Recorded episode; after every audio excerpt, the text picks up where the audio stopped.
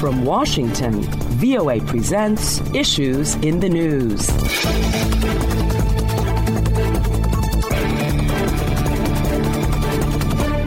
Hello and welcome to Issues in the News. I'm Kim Lewis, and joining me on the panel this week via Skype are VOA congressional correspondent Katherine Gypson and Marketplace correspondent Nancy Marshall Genzer. Welcome, Nancy and Katherine. Well, here are the issues. President Biden calls on lawmakers to raise the federal government's self imposed borrowing limit without conditions. Republican House Speaker Kevin McCarthy has said his chamber will not approve any deal that doesn't cut spending to address a growing budget deficit.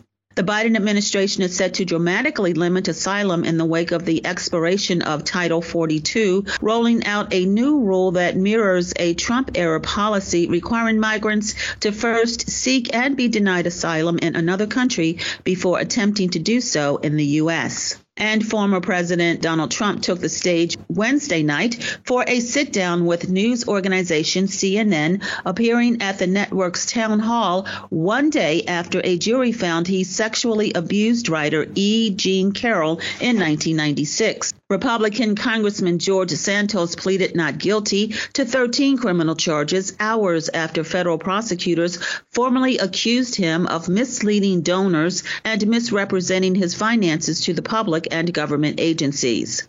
U.S. diplomats told lawmakers they are cautiously optimistic that Sudan's warring factions will agree to a temporary humanitarian ceasefire during peace talks in Jeddah, Saudi Arabia, Ukraine's state owned nuclear power plant operator warned that Russia planned to evacuate more than 3,000 workers from the town that serves the Zaporizhia nuclear power plant. The warning said that there is now a catastrophic lack of skilled personnel at the facility, which is Europe's largest nuclear power plant. Those are the issues, and let's get started. Well, President Biden and top Republican lawmakers met as a deadlock over raising the $31.4 trillion U.S. debt limit threatens to push the country into an unprecedented default in as soon as three weeks if Congress does not act.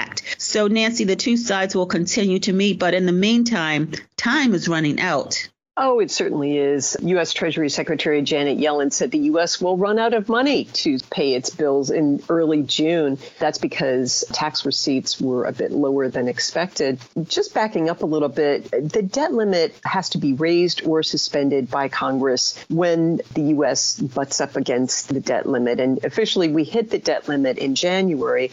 But since then, Treasury has been scrounging for extra cash under the couch cushions and limping along and paying our bills. But those temporary measures are going to run out in early June. And after that, if Congress doesn't raise or suspend the debt limit, we won't be able to pay our bills. And it's important to emphasize that these are commitments the U.S. has already made. It's things like Social Security payments, veterans disability payments, payments on Treasury bills so it's not like this is new money we're spending. This is just paying up and making good on our IOUs. Right. And I think it's also important to note that this is something that the U.S. Congress has regularly done in the past with very little disagreement. It's only really in recent years during the administration of former President Barack Obama that it really became kind of a partisan standoff and required negotiations. Before that, Congress just simply went ahead and raised the ceiling. Then it became an issue between the parties it was raised, I believe, three times during the presidency of former President Donald Trump. And now, of course, we're seeing these very intense negotiations between President Biden and Speaker McCarthy. It's really become a political standoff when in past years it just simply was not. It was something that was just done to keep the United States running.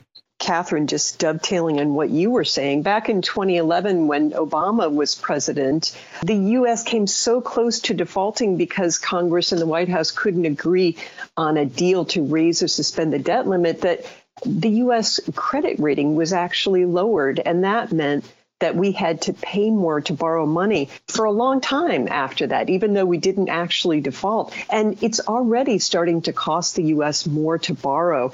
Treasury bonds that the U.S. sells in order to borrow money to pay our debts. We're having to pay a higher rate of interest on treasury bonds that would mature in the month of June, right around this uncertain period. So it's already costing us money. Yes, and also President Biden did not rule out eventually invoking the 14th Amendment to the U.S. Constitution. This is an untested approach that would seek to declare the debt limit unconstitutional, and doing so would require litigation. But he said that it's an option he may study in the future. So, what would be the ramifications in doing this? Well, it would end up in the courts. And Biden himself said it would have to be litigated. And in his words, he would still end up in the same place. So he said he was considering the use of this, but it doesn't sound very likely. And just as a reminder, this 14th Amendment states that the public debt of the United States, quote, shall not be questioned. And speaking from my perspective up on Capitol Hill, I think what I'm hearing is that there's a sense that the White House has been watching how Republican leadership negotiates with its own members on issues. And what's ended up happening is that Republican leadership has said, you know, no, we won't budge on this and this and this point. But eventually, at, you know, the last minute, they do indeed end up budging on some of those points with some of their more conservative members. And if you broaden that out and look at this debt issue, what they're anticipating is that Republican leadership will indeed budge at the last moment rather than risk destroying the full faith and credit of the United States, throwing the global economy into chaos, that they will play a game up until the last moment. And that's what the White House is betting on is that Republican leadership will ultimately blink. So hopefully they will get this resolved as soon as possible. And in looking at the expiration of Title 42, the Trump era public health restrictions during the COVID 19 pandemic, what does the Biden administration intend on implementing to help with the situation at the U.S. Mexico border? Well, this is a new rule that would pretty much deny asylum to migrants if they haven't first sought protection in another country that they passed through on their way to Mexico's border with the U.S. Now, there would be some exceptions if somebody had a medical emergency or, you know, a threat of violent crime, like a murder. They could fear that they would be murdered or kidnapped if they were forced to return to their native country. Children traveling alone would also be exempted from that. But the Biden administration is trying to advertise that it will be tough and it's not like all of a sudden people will be able to get into the US very easily, but it's not clear how successful they're going to be in discouraging people.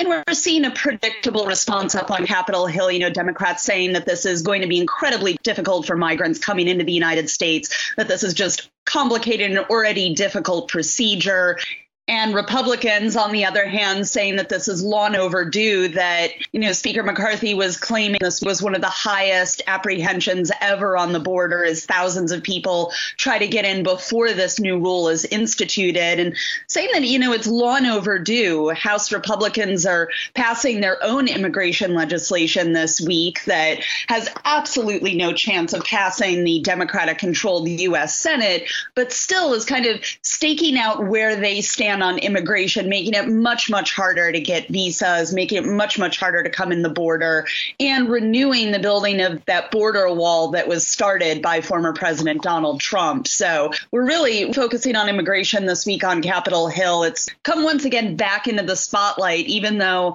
as we've seen time and time again, we never really seem to be able to reach any kind of agreement on comprehensive immigration legislation. It's just too much of a hot button political issue. And the Biden administration admits that this Section 8 rule that it's implementing is hardly perfect. And it says Congress needs to fix what it calls the broken immigration system. In the State Department sent out what it calls a fact sheet that said Congress also needs to fully fund the administration request. Apparently, according to the State Department, Congress only gave it half of the $4.9 billion it requested for border security. But it is sending additional troops to the border eventually 1,500 additional troops There are 24,000 agents. It says it's also expanding what it calls holding capacity for people who cross the border by more than 50%. It says it's going to scale up the number of weekly removal flights, with the flights doubling or tripling for some countries. So the administration is, is trying to act like it's prepared, but there will be an awful lot of people crossing the border now. Yes, and the number of migrants has already been on the rise, and detention facilities have reached capacity. Local authorities at the border are concerned, so they're hoping that these measures from the Biden administration will be sustainable. Well, in another development, a jury found Donald Trump liable for sexually abusing advice columnist E. Jean Carroll in 1996, awarding her $5 million in a judgment. And Trump appeared the following day on a live town hall on CNN. So, how will this verdict and judgment affect Trump's run for president? Well, you know, having covered Trump voters during the 2016 election when we had numerous allegations of sexual assault, we had the so called Access Hollywood tape where Trump bragged about being able to sexually assault women. I know that in speaking to Trump voters across the United States, those allegations did not really make much of a difference in their decision to vote for him. So when we talk about Trump voters, there is a hardcore, you know, 20, 25, even maybe maybe 30% who will not budge from their support for the former president. And I think the situation isn't any different. If anything, it really is just hardened their resolve over this span of years to support the former president. And I think you're going to be seeing those supporters really digging in and saying what the president says is that it's a witch hunt against him and that he's been falsely accused to impact his new presidential run. You know, really, I don't think it budges public opinion all that much. And it appears that in 2016, voters really didn't seem to care about that Access Hollywood tape that came out where President Trump bragged about being able to carry out unwanted sexual advances. He said, if you're a star, you can do that. He was asked about that at the CNN town hall and continued to say he had the perfect right to do that because he was, as he calls himself, a star. He also continued to insist that he didn't know E. Jean Carroll. And of course, she just won her case against him. He was found liable and she was awarded $5 million. I believe he said he'll appeal. But yeah, it seems like voters, at least Trump supporters, kind of shrug this stuff off. Well, and it's not going to really stop for instance, in Georgia, an Atlanta area district attorney is considering charging Trump and his allies over pressuring state officials to change the 2020 election results there. And a federal special counsel, Jack Smith, is investigating efforts to overturn the election and raise money off false claims of election fraud, as well as his mishandling of classified materials. So it seems that the American public will have to decide if Trump as a candidate for president is really worth all the drama. Right. And, you know, there's been a lot of criticism of that CNN town hall here in the United States, but reportedly the White House was actually pleased by it. They feel like Trump gave them an entire hour's worth of campaign material bragging about sexual assault, insulting Carroll, you know, saying that he would pardon January 6 rioters, really giving American voters a pretty comprehensive preview of what a second term under him would be like. So they really think that Trump gave them a lot of material that was quite damning. So they're making that argument that in a way it was helpful. Yes, and I also wanted to mention uh, Republican U.S. Congressman George Santos was arrested in New York on charges of fraud, money laundering, theft of public funds, and making false statements to the House of Representatives. Just a little bit of background on him. He was elected in last November's midterm congressional elections. His victory flipped a Long Island district previously held by a Democrat, helping Republicans to regain control of the House. So, from a political perspective, what does his arrest mean? Well, it puts Speaker McCarthy in a difficult position because, as we know, he has a very slim margin in the U.S. House of Representatives, only a couple, a handful of seats control to pass legislation that Republicans support. So having Santos out of the picture just makes his numbers even more difficult. But when he was asked about the Santos arrest, he said that he had to, you know, look at the charges, wasn't really familiar with them, and wouldn't commit to expelling Santos from the House of Representatives. That is a very unusual move. I think only two members have been expelled from the House in recent decades. So it, it really puts everyone in a little bit of limbo while this process plays out. It'll be a difficult position for Republicans. They'll be asked about this quite a bit on Capitol Hill in the coming weeks. And voters are really not happy. They feel like they have no representation right now. But it is important to remember Santos is hardly the first member of Congress to be indicted and to continue serving while indicted. They've all had different outcomes. Some have been found innocent and continued serving even today. But these are pretty serious charges against Santos. You know, he is accused of falsely claiming unemployment benefits in the summer of 2021 when he was working. He said he wasn't. And the Justice Department says he got more than $24,000 from the state of New York, even though that time he was employed by a Florida investment firm. He's also accused of taking contributions from donors and using them for things like designer clothes and paying off personal debts and giving money to what the Justice Department calls his associates. So he's up against some pretty serious charges, and voters are upset. And as they become more vocal, they'll be pretty hard to ignore. Yes, so we'll have to see the ramifications of his arrest, really, as you mentioned, on the voters, the people. So it's time now for a quick break. And when we return, continued fighting in Sudan is causing widespread human suffering and devastation. Issues in the News is coming to you from the Voice of America in Washington. If you would like to download the program, it's free on iTunes. Just click on the iTunes tab on our website at voanews.com slash issues. While you're there, check out our other programs, Press Conference USA and Encounter. Also visit us on Facebook and leave a comment or two. Then like us at Current Affairs with Carol Castiel. Now back to our panel via Skype. VOA congressional correspondent Katherine Gypson And Marketplace correspondent Nancy Marshall Genzer. Well, the crisis in Sudan has generated an unprecedented number of casualties and human suffering. And Katherine, members of Congress, they held a hearing on the crisis in Sudan to focus on an effective response to the ongoing conflict there. So, what is their policy regarding the conflict in Sudan? That's right. So we heard a little bit of a mixed response from both Democrats and Republicans. We heard good news from the U.S. State Department. A representative said that she was, quote, cautiously optimistic that the negotiations that are ongoing in Saudi Arabia between the warring factions could indeed reach a temporary humanitarian ceasefire, which is going to be absolutely crucial in getting aid into that nation. Even before this fighting started, more than a third of the population of Sudan needed humanitarian assistance. And it's obviously that situation has been made much, much worse because of the fighting. So even a temporary ceasefire, if that can be negotiated, is going to be crucial. And the U.S. State Department diplomat told lawmakers that if that indeed happens, that ceasefire, that is a very encouraging sign for looking at a long term democratic transition, which is what Sudan was supposed to be undergoing anyway when this fighting broke out about a month ago. There was a coup last year that upended all of that. A lot of U.S. lawmakers saying that they're concerned that the Biden administration was caught unawares by that coup and hasn't really developed a comprehensive strategy for dealing with the situation in Sudan up till this point.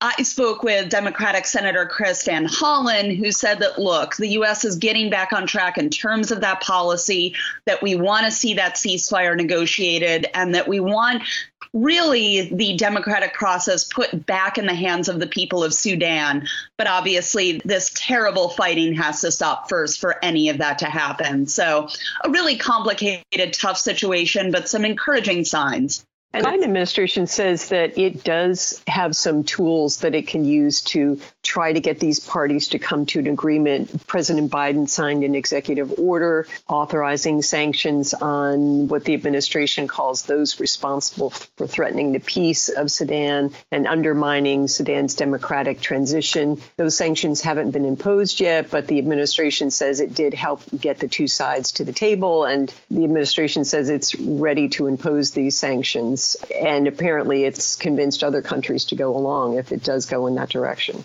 In our last topic, Ukraine's state owned nuclear power plant operator warned that Russia planned to evacuate more than 3,000 workers from the town that serves the Zaporizhia nuclear power plant. International Atomic Energy Agency Director General Rafael Grossi said that the situation around the plant is becoming increasingly unpredictable and potentially dangerous. So, how concerning is this for Europe? Well, Ukraine's nuclear power authority says that this would result in a catastrophic lack of personnel. There's no way to confirm that, but if you have almost half of the workers there who are maintaining the plant taken away, you can imagine that's not a good thing. And even though the plant is not producing electricity at the moment, the spent nuclear fuel rods still have to be kept cool, and you need workers to do that. You don't want to have an accident or meltdown of any kind. Yes, in Russia, they have occupied this power plant since the beginning of their invasion. So, what does Russia hope to accomplish with taking the people out of the plant at this point? Well, they say they're doing that because Ukraine is planning an offensive in that area. It's not clear what Ukraine does have planned, but that is the reasoning that Russia has cited. But again, if you look at safety, you need a certain number of people just to keep those fuel rods cool. And you don't want to have people who are exhausted and working around the clock doing that. Well, it's time now to find out what is weighing on the minds of our panelists. And Katherine, what is weighing on your mind this week? Well, we saw the return of Democratic Senator Dianne Feinstein this week. She's had a lengthy absence from the U.S. Senate, where she holds a really key position on the Senate Judiciary panel. That panel, of course, is responsible for advancing President Biden's judicial nominations across the country. So, a really key, important position. And because she was away and those margins in the U.S. Senate are so tight, Democrats Democrats were not able to advance some of those judicial nominations. There was a lot of debate about her damage to the Democratic Party, whether she should have stepped down, resigned, so that somebody else could take her place.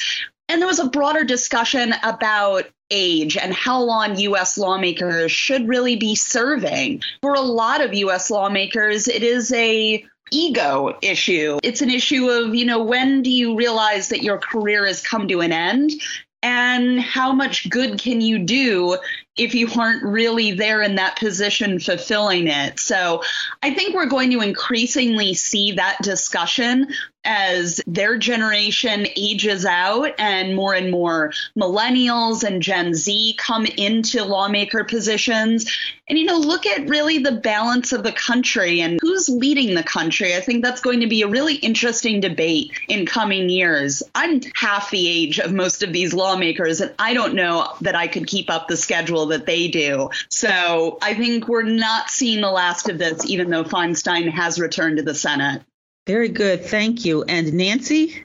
I am thinking about inflation, Kim. We got some inflation figures from the government, and the overall inflation rate is continuing to climb, but not as much. So it was up by 4.9% from the same time last year. If you strip out food and energy prices, which can be very volatile, the core inflation rate was up 5.5%. So that wasn't quite as good. And, you know, the price of gas was up, rents were up, but some prices are falling. Airline fares were down 2.6%, which is pretty darn good. If you went to the grocery store, you probably noticed that food prices were down, although it still costs more to go out to eat. Those prices are continuing to rise. But, you know, the price of fruits and vegetables was down, egg prices were down, dairy prices were down. So, a little bit of good news that maybe inflation is continuing its downward path and the Federal Reserve won't feel like it has to keep raising interest rates. Good. Well, thank you both for those thoughts, and we will close the show on those notes. My thanks go to our panelists, VOA congressional correspondent Katherine Gypson and marketplace correspondent Nancy Marshall Genzer. I'm Kim Lewis, and be sure to join us next weekend for more issues in the news.